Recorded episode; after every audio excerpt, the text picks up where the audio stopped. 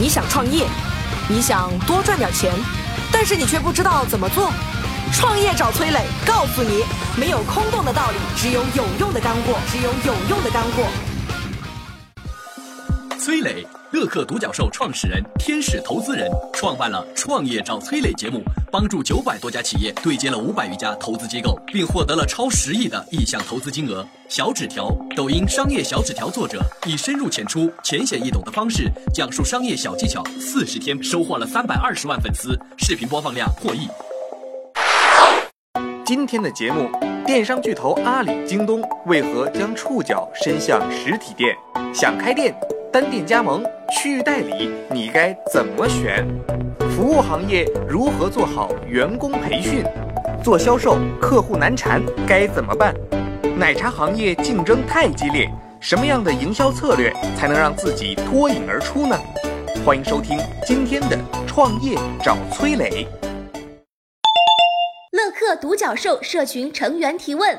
我每次回家看到家楼下的奶茶店生意都特别的好，心里就痒痒的，也想开一家。去网上看了看，发现只要几万的加盟费就能开了，我能很快赚回来吗？今天有请到回答问题的是旗下拥有一万多家直营加盟茶饮品连锁店的浙江博多控股集团副总裁王凯。呃，很多人会在乎，或者或者问一家奶茶店所需要的投入的成本，或者说是有多长时间可以回本。嗯，因为这个问题呢是不固定的，因为一家店经营的成败不光是一个品牌一个影响力，最重要的是你这家店本身的选址是不是合理，呃，或者说你这个呃老板是不是有自己的经营能力，是不是全心全意在这个店里去做这件事情。有些老板他是一个投资行为，他只是说盘这样一家店，或者说做这样一家店，然后把这个店交给一个店长去管理。自己去呃做其他事情，那这样的话其实是不行的，因为每一个呃每一个店都要去认真做事情，相当于一个创业。那只是说一个加盟公司在后面做支持的话，它可能会把你创业的这个难度降低，因为它会给你一个很科学的一个，比如说你有操作流线，或者说你这个产品更新、海报、宣传、设计，呃，所以说一般的奶茶店的成本大概呃二十二三十平方左右的话，基本上投入在十五万左右。呃，后续呢就是一些进物料的一个成本。有请小纸条点评。我们可以直说，大数据来看，黄金时期的奶茶品牌一般回本周期在半年到一年。至于是六个月还是十二个月，这就考验老板的能力了。如果说你决定开店，与其凭空想象或四处打听多长时间回本，不如脚踏实地的去做好所有你能把控的细节。举个例子。有人觉得只要人流量足够大的地方开奶茶店就能够赚钱。我告诉你，开在菜市场门口的奶茶店就是这样死的。为什么？人群不匹配，买菜的人跟喝奶茶的人不是同一类人。菜市场门口开个包子店、水果店或许还好一些，但是开个奶茶店一定不行。再举一个例子，有人觉得找个店长太简单了，在我认识的人当中随便弄一个小兄弟来帮我收收钱，人靠谱就行了。那么，这样的店长知道什么叫做二次促销吗？知道怎么样协调店员的上班时间吗？知道推新品的时候怎么样搞噱头，弄促销的时候怎么样设计折扣比例吗？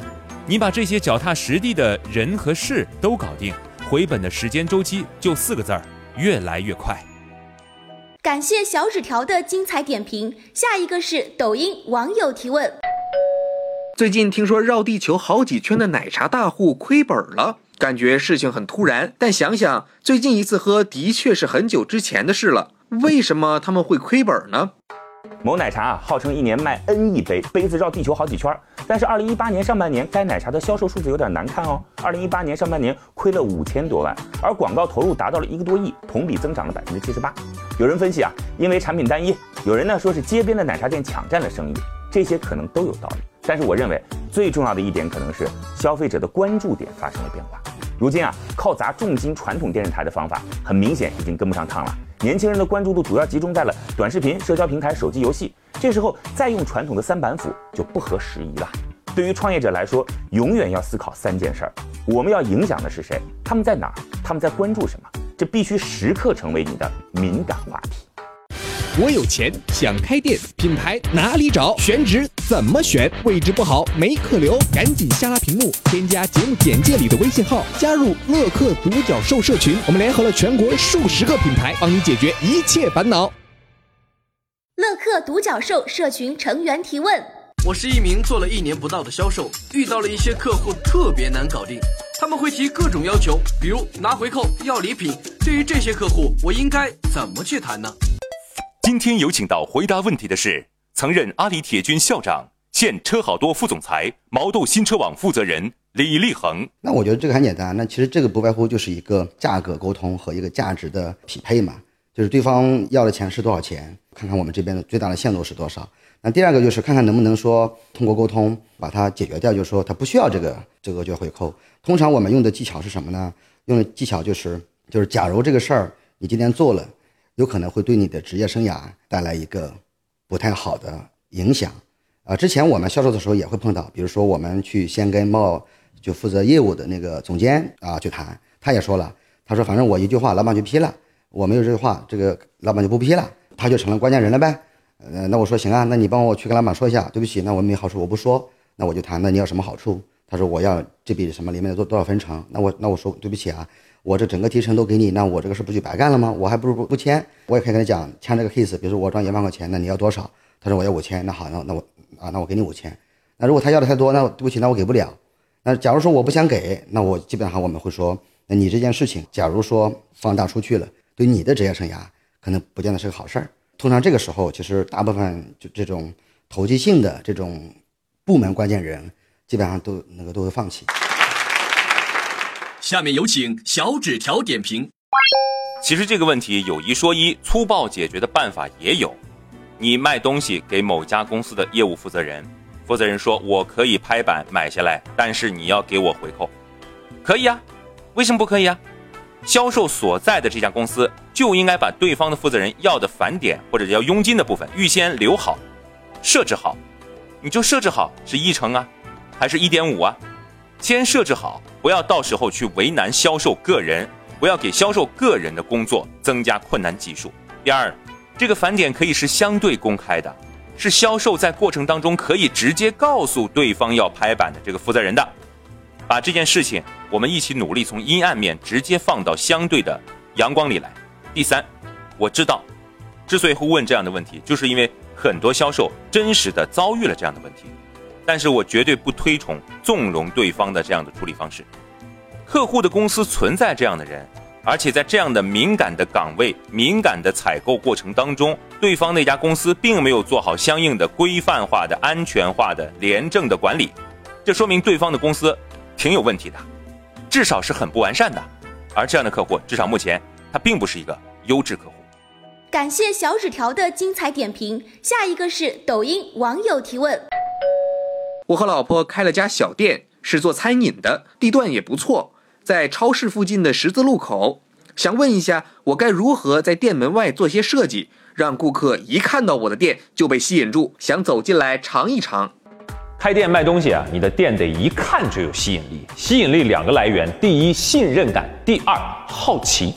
比如做餐饮，弄一个大锅放在门口，那个汤啊一直咕噜咕噜咕噜咕噜啊，走过的人那个口水就嗯啊嗯啊那个啊，吸引力对吧？潮汕牛肉很多挂那个半头牛，血淋淋的挂那怪吓人。我抱着我家的狗子路过的时候，我那我家狗那脖子都硬了，一直这样看啊，搬都搬不过来，对吧？这是吸引力，真材实料摆一摆，一看就有信任感。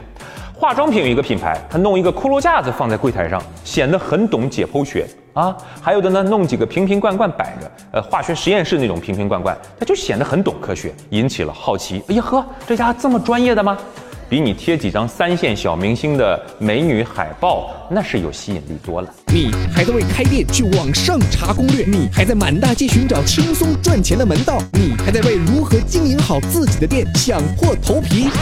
赶紧下拉屏幕，添加节目简介里的微信号，加入乐客独角兽社群。我们联合了全国数十个品牌，赚钱只要点点手指。乐客独角兽社群成员提问。我在一条人流量还不错的路上有一家奶茶店，平时生意还可以，每天也有五千左右的营业额。但是近段时间，这条路上又开出了两三家别的奶茶店，把我的客人抢去了一大半。有没有什么有用的促销推广技巧能教一教我呀？今天有请到回答问题的是旗下拥有一万多家直营加盟茶饮品连锁店的浙江博多控股集团副总裁王凯。奶茶店现在发展到现在这样一个阶段，其实已经很成熟了。一些常规的一些促销手段，比如说是买一送一，或者说一些降价，或者说一些积点卡销售，啊，买几杯送一杯这样的一些活动已经很常见了。所以说这个时候就需要呃一个做一个品牌连锁店。因为现在一些大的公司，它有这个财力去做一些，呃，奶茶店的一些衍生品，比如说一些品牌品牌性的一些笔呀，或者本子啊，或者一些透明包呀。这样，它有这样一个财力在后面做支持，所以你会有很多可以吸引顾客的一些网红产品，比如说，呃，一些像像现在比较火的一些舒芙蕾，它可能会作为一个研发技术支持，你买几杯奶茶可以送一个舒芙蕾，然后一些网红的东西也都是一样的，就是你可以作为一个引导性消费。前段时间，杭州有个品牌，它做了一款花露水，啊，就是有点薄荷味道的一款饮料，但瓶子包装。呃，很像就是我们现在的六神花露水。那因为这个产品呢，嗯，带动整个这个品牌的营销和那个销售额是呃力度是很大的。所以现在走的，如果想走捷径的话，还是要选择一些有实力的大公司，嗯，考察，然后再去判断自己所所需要加盟的品牌。这是一个公司或者说一个品牌的潜在的软实力，也是你品牌这个含金量。嗯，有很多的小技巧，其实不需要你自己去考虑。这些大公司呢，都已经有很多年的经验了，他可以完全拿出一个点子来跟你分享，对于你来说已经足够了。有请小纸条点评。对于单店营销来说，其实营销上有很多的好点子。通用版就是排队，如果开在商场，就印点儿满十五减十元的抵价券，发给周边柜台的小姐姐、营业员，制造排队的景象。如果说周边有比较火爆的传统的餐饮店，比如火锅店什么的，你就可以去跟人家谈一谈合作。比如吃你的火锅，消费满两百的顾客就可以到我这里来领两杯奶茶等等，互相导流嘛。这些通用版就是为了制造人气的，而个性版呢，玩法更多。抖音里有一个鹿角巷的店长，长得帅的要死，天天引着小姑娘来拍抖音，谁拍谁火。但是这样的帅哥很难找吗？我看不一定，谁身边找不出几个帅哥哥呢？成都一家火锅店最近也挺火的，每次到饭点儿啊，都有一个小姑娘穿着传统的旗袍或者是古装出来跳街舞，也是引来一大堆人看。但是找到一个会跳街舞的小姐姐，再穿上一身古装，很难吗？我看也不难。这种个性版引流的核心就是坚持。你帅一天不行，但是帅一个月一定有用；你跳一天不行，但是跳上一个月一定会引来人看，引来人消费。感谢小纸条的精彩点评。下一个是抖音网友提问：小额促销，感觉大家现在都挺无所谓的。那这种类型的促销现在还要做吗？该怎么做呢？搞促销啊，搞个满一百减十块，或者是发个优惠券，别人也可以这么搞。其实，当实际成本差不多的时候，人人都会出现风险偏好。什么意思啊？满一百减十块，客户感觉无所谓；但是满一百送三张彩票。彩票的吸引力就大多了，万一中了五百万呢？中个十万八万也好啊！甚至店老板都忍不住去想：哎呀，那么多彩票，万一真的有人中奖了，他会不会分我一点呢？啊！当小额优惠和以小博大的机会放在一起的时候，你说哪个更有吸引力呢？创业找崔磊联合了全国数十个连锁加盟品牌，有任何开店选址经营问题，赶紧下拉屏幕，添加节目简介里的微信号。你想赚钱，我们来帮你。